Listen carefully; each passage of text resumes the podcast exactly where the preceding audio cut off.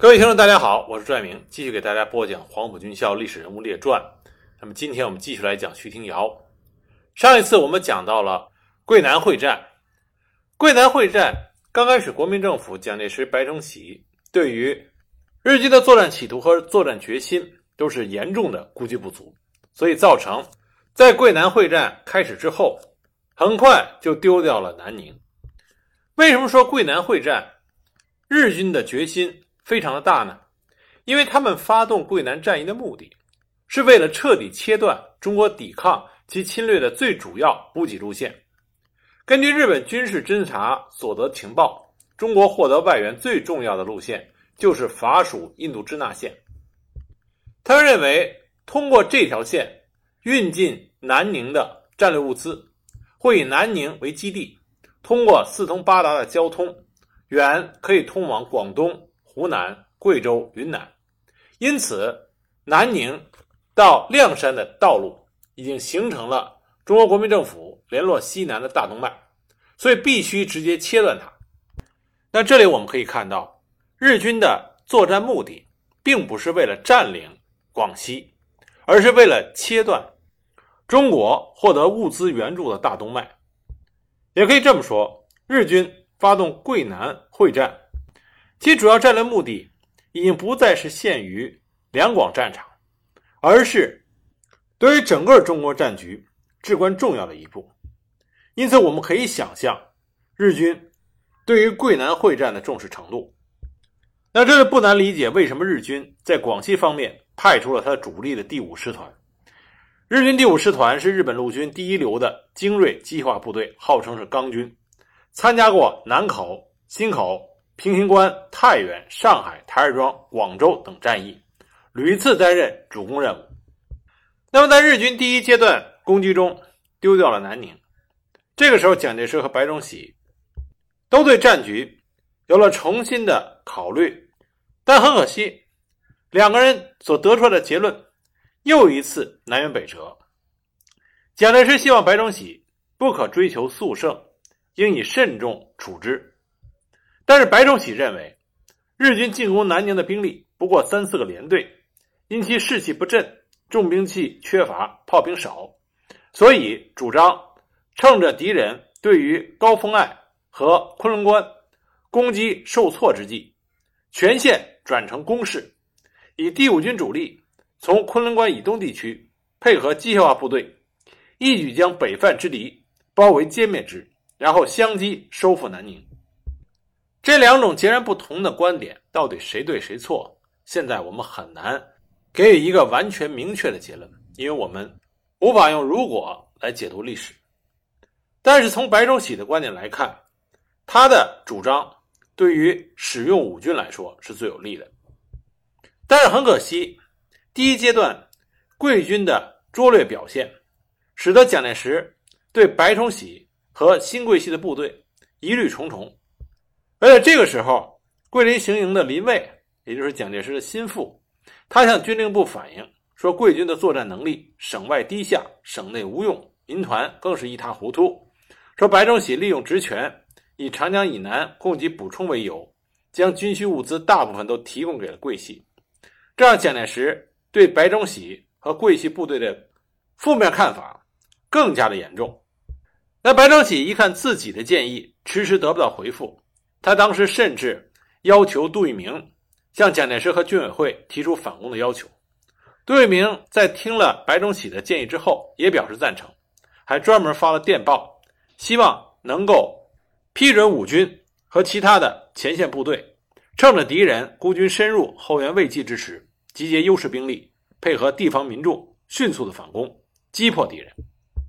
但很可惜，这个时候桂军又把天险昆仑关给丢失了。夏威下令弃守昆仑关。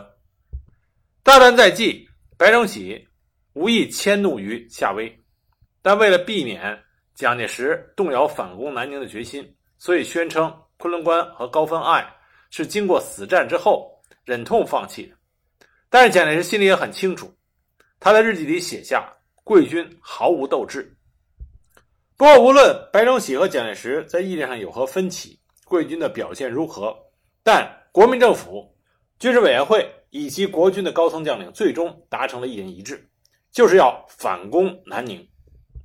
因此，国军开始大规模的集结，同时蒋介石也派陈诚、李济深赶到桂林行营，协助白崇禧作战。第四战区司令官张发奎也由韶关抵达千江。白崇禧以桂林行营的名义发出了第一号反攻令，他的部署如下：北路军总指挥徐廷瑶率领第五军主攻昆仑关；西路军总指挥夏威率领第一纵队攻击高峰隘；第二纵队司令韦云松在南宁南部集结，阻止敌后增援南宁；东路军总指挥蔡廷锴对日军的运输线进行破袭。叶兆的第六十六军攻击昆仑关侧翼之古腊甘棠的日军，第九十九军另外两个师作为战略预备队。国军的反攻计划最重要的就是要有开门红。什么是开门红呢？就是要拿下高峰隘和昆仑关，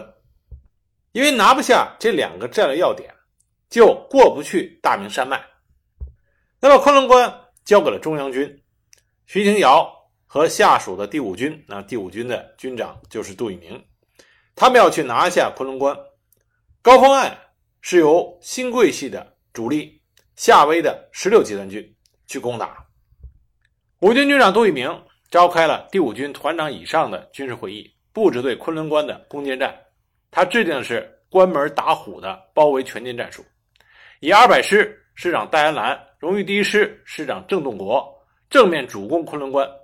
新编第二十二师师长邱清泉为右翼迂回部队，由小路绕过昆仑关，攻占五塘、六塘，打击南宁方面的日本援兵。第二百师副师长彭必生率领两个补充团，担任左翼迂回支队，绕过甘塘、长安，攻击七塘、八塘，则在昆仑关之外堵住其退路，并且阻止援军。昆仑关守敌是日军第五师团主力第二十一旅团的松本总三郎大队。战斗打响之后，五军下属的重炮团以及各师的炮营同时开火，炮火延伸之后，第二百师与荣誉第一师开始攻坚。到了夜晚，荣誉第一师已经攻占了昆仑关附近的仙女山、老毛岭、万福村、罗塘和四幺幺高地；二百师攻占了六五三和六零零两个高地，并且一举攻占了昆仑关主阵地。但是，日军第五师团派出了第二十一旅团第二十一联队。率部抵达了昆仑关阵地，并且夺回了昆仑关。几乎所有的阵地都在得而复失和失而复得的激烈争夺中。邱清泉率领的新二十二师右翼迂回部队占领了五塘和六塘，其中五塘后来又被日军夺回，但是六塘始终坚守住，在打击日军增援上作用很大，有效地保证了昆仑关的战斗。这时候，日军第五师团师团长金村命令台湾。混成旅团由南宁增援昆仑关，但是被邱清泉再次率领主力堵在六塘激战。杜聿明不失时机的命令郑洞国派该师郑廷吉第三团从右翼包围九塘，那么很快利用夜色攻占了九塘西侧的高地。昆仑关的日军守敌逐渐不支，频频告急。那么日军第五师团长金村再次命令第二十一旅团长中村正雄率领第四十二联队。增援昆仑关，但是在五塘再次被邱清泉部堵截，激战两天不能前进。而在另一边，从南宁增援昆仑关的台湾混成旅团林义雄大佐第一联队、渡边信吉大佐第二联队，也遭到幺七五师各部的阻击，不能够及时赶赴昆仑关。后来，渡边联队还在陆屋遭遇到第五百二十四团的阻截。激战三日不能通过，渡边大佐被击毙，残敌逃回了钦县。但也正是因为昆仑关日军守敌作战十分的顽强，而且占着地形的优势，因此昆仑关战役，昆仑关迟迟的拿不下来。蒋介石对于整个反击作战进展缓慢极其不满，给桂林行营以及各参战部队下达了死命令：凡是不积极努力进攻，或者不能如限期达成任务者。即以畏敌论处，就地处置。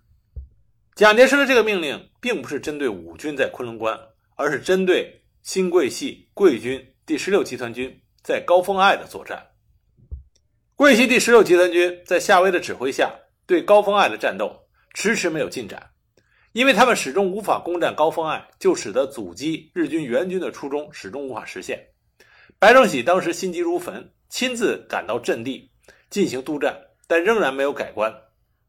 金村从龙州和镇南关方向的第九旅团分出的伊藤第三大队，在驰援昆仑关的路上，被桂军。幺三一师截击，被包围了整整三天之久，但是因为幺三一师不敢进战，而逃脱了被歼的命运。白崇禧对回窜之敌能够逃出升天，回到南宁，非常的愤怒，因为他知道这些部队如果得到了补给以后，可以再次增援昆仑关，导致全盘进攻失败。因此，当时白崇禧。特意急电西路军总指挥韦云松，说：“如果再放过第二批回窜的敌军，影响主力兵团方面的战局，那么你这个副总司令应受严惩。”其实说白崇禧保存自己的实力，消极作战，这是不正确的。因为白崇禧曾经跟幺七五师师长冯黄交代过，现在大敌当前，第十六集团军各部队长官之间不要再闹意见。你见到他们的时候，传达我的意思，要他们好好的以大局为重，放弃成见，共同抗日。但是白崇禧他的观点，不代表他手下人也会持同样的观点。将在外，军命有所不受。中国很多地方派系的高级将领，始终在视野和格局上局限于自己的那一亩三分地。十六集团军司令夏威交代冯黄，抗战是相当长期的。不可以把本钱一下子赌光。也正因为如此，桂系的部队在攻打高峰隘作战上，和五军攻打昆仑关相比，进展缓慢，收效甚微。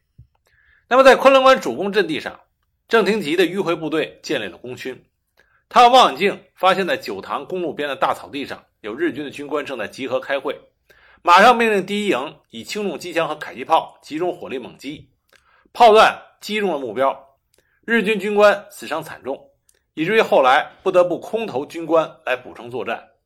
其中被炸死的有一个就是日军的旅团长中村正雄少将。在五军的奋力作战下，国军第二次夺取了昆仑关阵地，但很快又被日军夺回。五军正面进攻的两个师，二百师和荣一师，伤亡达到了两千多人，而日军的伤亡也在千人以上。六天的战斗没有获得理想的战果，而日军的援兵也从各地开来，形势不容乐观。杜聿明分析了两德两失的教训，认为日军在关口两侧有坚固的堡垒工事，组成了交叉火力网，致使我军攻击失败，所以决定改变战法，集中优势兵力从外围攻击各据点，逐渐缩小包围圈。荣一师第二团在团长汪波的率领下，步炮协同攻下了南罗塘南高地。全年守敌二百余人，这是最重要的突破。杜聿明传令嘉奖，要求各师团依次攻克昆仑关周边诸高地。而同一天，日军台湾混成旅团的两个连队到达了八塘，中村旅团的第四十二联队到达了九塘。在中村正雄被击毙之后，第四十二联队联队长坂田元一代理二十一旅团长。经过白崇禧的批准，杜聿明决定集中全部的兵力。一举歼灭这支日本的精锐之师，除了调回第五军全部兵力猛攻昆仑关之外，加配了叶兆第三十七集团军所属之六十六军和作为总预备队的第九十九军两个师，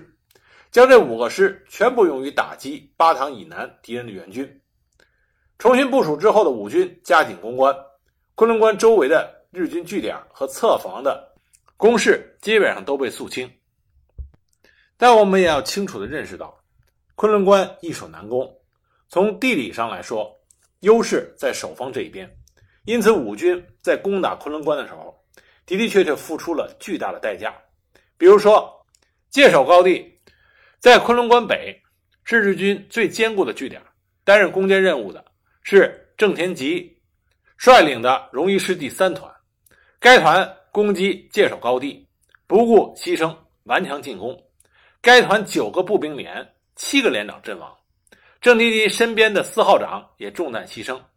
郑天吉始终战斗在第一线，最终攻克了界首高地。昆仑关一战，中日双方都是精锐部队出手，而且都是用尽全力，拼死搏杀。我们从日军军官的阵亡名单里就可以看出来，日军第二十一旅团旅团长中村正雄少将被击毙，接替他担任代理团长的坂田元一大佐也被击毙。其他被击毙的还有第二十一联队长三木吉之助大佐，就是守昆仑关的那支连队的连队长，他的副连队长，手下的第一大队长、第二大队长、第三大队长啊，全部阵亡。班长以上的军官阵亡百分之八十五以上，阵亡士兵四千人以上，这是日本战后公布的数字。当然，中国军队伤亡更多，在一万人以上。昆仑攻坚战之所以被称之为大捷，因为这是一次少见的中日双方最精锐的部队针锋相对的一次较量，而且日军这方属于易守难攻，占有地理上的优势。讨论这次作战，不能仅仅去看军事统计上的那些数字，更重要的是要看整个通盘的全局，看这次作战背后所代表的那种精神和意义。日军战史里对这次作战是这么讲的：通关中国事变以来全部时期，这是陆军最为暗淡的时代。中国军队攻势的规模很大，其战斗意志之旺盛，行动之积极顽强。在历来的攻势中少见其匹，我军战果虽大，但损失亦为之不少。在攻占了昆仑关主阵地之后，第五军在杜聿明的率领下，迅速向日军的援军扑去。双方在九塘附近展开了激烈作战，战况极为惨烈，死伤都比较惨重。最终，五军占领了九塘，日军退守八塘。但这个时候的五军经过苦战之后，伤亡甚重，人员疲惫，已经不适合战斗了，不得不撤出战场，退出战斗序列进行休整，攻击任务移交给第三十六军接替。但虽然五军撤出了战场，但是战场上尚有二十万中国军队，而且这二十万中国军队还属于生力军。蒋介石直接坐飞机飞到了桂林，他与白崇禧。陈诚、张发奎、徐廷瑶、林蔚讨论下一步的作战计划。白崇禧的建议是：趁着日军新败、援军未到，倾全力动用李延年的第二军、甘立初的第六军、姚纯的第三十六军、傅中方的第九十九军，会同第五军等部队发动攻势，一举收复南宁。蒋介石批准了这个计划。第二天，正当白崇禧发布部署命令，准备开战的时候。蒋介石突然给白崇禧发了一封信，彻底推翻了头一天会议上的决定。这样，白崇禧只好发出改变作战部署的新命令：中国军队全部进入固守状态。这就使得日本军队赢得了喘息时间，并且得以从容部署，直至发动反攻。时间对于双方都是公平的。日军虽然在昆仑关遭遇了挫败，但是日军在粤北方面草草收兵。近卫混成旅团和八第十八师团不带休整，直接从广州海运到钦州湾。所以，我们说啊，战场上你不动，敌人在动；你看上去没有过错的固守，实际上就是给敌人创造了机会。但蒋介石要求各部队固守的这个命令，也有它合理之处。中央军第五军损失过大，已经无力再战。那么，桂军在之前的表现中，已经让蒋介石觉得战力不行，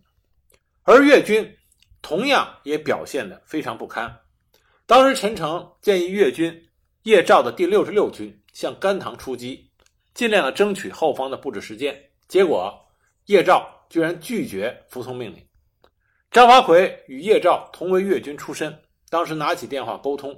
说这是我的命令，因为张发奎是第四战区司令长官。但是叶兆态度顽固。说我还是不服从，部队是这样一种情况：如果对日军发起反攻，各部队能不能尽全力的去完成战役部署，达到战役作战目标，这要画一个很大的问号。就在中国军队的固守中，日军完成了新的集结。那么，国军的高层将领心里也很清楚，他们面对的将是日军的大反攻。因此，白崇禧在千江指挥所召开了军政联席会议，商讨对付日军大反攻的对策。李济深、陈诚、张治中等人都参加了这次军事会议。会议决定的军事部署为：徐廷瑶指挥第二军、第三十六军和第九十九军为中路军，固守九塘、昆仑关一带。甘立初第六军为右翼军，向三张岭方向侧击日军；叶兆第六十六军为左翼军，在甘塘方向阻敌。但白崇禧没有想到，日军会采取包抄战术。日军安藤利吉中将亲临南宁，指挥反攻。下达反攻命令之后，日军开始行动。第五师团主力、近卫混成旅团主力、台湾混成旅团主力。由金村，也就是第五师团师团长金村指挥，向昆仑关发起了进攻，而第八十八师团全部和近卫混成旅团一部，沿着邕江南岸东进，迂回包抄昆仑关的后路。尽管金村他指挥的正面进攻遭到了中国军队顽强抵抗，但是白崇禧发现日军真正的主力在甘棠方向，他极其严重的威胁了。昆仑关一带的中国军队，白崇禧紧急命令刚从广东调来的邓龙光第三十五集团军的第六十四军急进甘棠，第四十六军率其主力幺七五师也北渡豫江，协同阻击进攻的日军。但是这些应对都已经太晚了。日军司令安藤下达命令，开始总攻，并且当时日军的决心非常大，在他的作战命令里是这么写的。此次作战的胜败，即在明日一日之决战，望全体官兵努力奋战，期其必胜。而这个时候，蒋介石将前线战况完全出乎意料归咎于白崇禧指挥不当，因此他犯了一个更加严重的错误。就在日军开始总攻的那一天，他命令第四战区长官张发奎接替白崇禧指挥桂南战役。临战易帅，此乃兵家大忌。这不仅对白崇禧、张发奎是一场灾难，对于前线的国军将士更是一场灾难。张发奎上任伊始，就命令叶兆的第六十六军固守原阵地，寻找机会侧击日军，命令所有的增援部队向甘棠集结。可就在这个时候，日军的总攻却开始了。叶兆之前的表现。本来是应该受到处分的，但是因为他是粤军干将，所以遭到了袒护，而这个袒护却在日军总攻的时候给国军部队造成了恶果。叶兆擅自命令他的部队稍微抵抗之后，就向黎塘方向撤退，根本不理会他的防线背后还没有设置预备队，这就直接造成了中国军队的阵线彻底崩溃。日军不费吹灰之力就向宾阳长驱直入，日军飞机又炸毁了设在宾阳的第三十八集团军总部，通讯中断，导致战场一片混乱。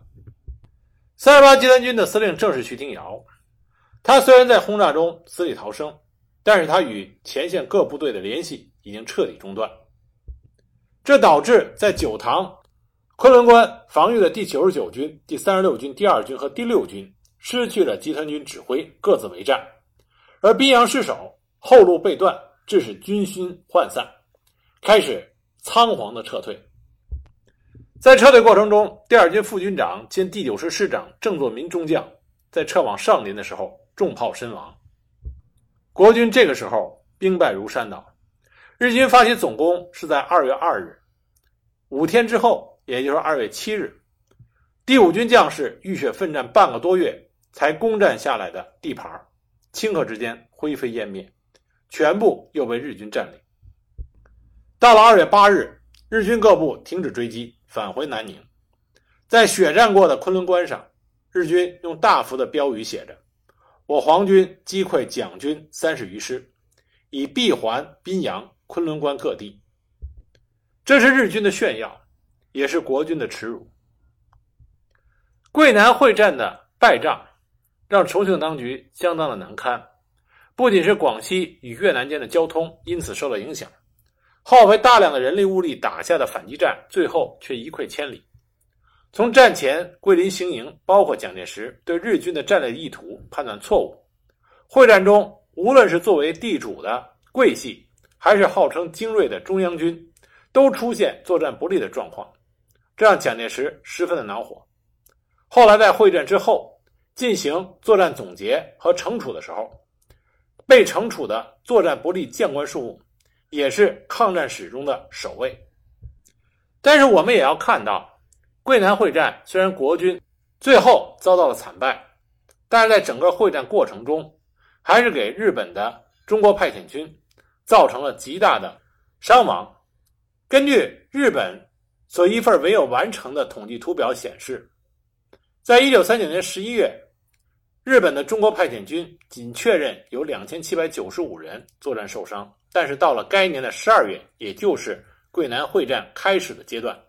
却暴增至至少有一万八千六百二十九人作战受伤，而隔年的一月，则至少有一万零七百四十一人作战受伤。到了会战尾期的一九四零年二月，至少有五千零四十三人作战受伤。从这些数据上可以看出来，桂南会战日军的伤亡也是极为惨重的。国军高层将领在此战之后受到处分，人数众多。白崇禧因为指导不力，由一级上将降阶为二级上将；陈诚指导不力，由一级上将降阶为二级上将；三十七集团军总司令叶兆撤职查办；三十八集团军总司令徐廷瑶撤职扣押，交付军事法庭审议；三十六军军长姚纯撤职查办；六十六军军长陈济撤职查办，而他们之下的师长、参谋长被查办的也是人数众多。徐廷瑶之所以被查办，实际上是需要中央军有人顶责。那查办徐廷瑶的理由有两条：第一个，在攻打昆仑关的时候，他麾下的第五军伤亡惨重。第五军是国军中精锐中的精锐，是蒋介石手中的王牌。那么，经过昆仑关作战，第五军居然因为伤亡过重而被迫退出战场，这的确让蒋介石非常的心痛。那么，第二个原因呢？就是徐廷瑶在指挥后期作战，因为集团军指挥部被日本空军轰炸，所以与下辖各部队的通讯联系彻底中断。尽管这是一个客观原因，但是国军一溃千里，这也是事实。作为军事主官的徐廷瑶必须承担责任，因此名义上徐廷瑶被撤职查办，但在实际处理上，徐廷瑶。是重新回到了陆军机械化学校，继续担任他教育长的职务。这也许是最能发挥徐廷瑶作用的位置。那么，徐廷瑶重返教育长位置之后，他为陆军机械化学校带来了哪些改变和发展呢？我们下一集再给大家继续讲。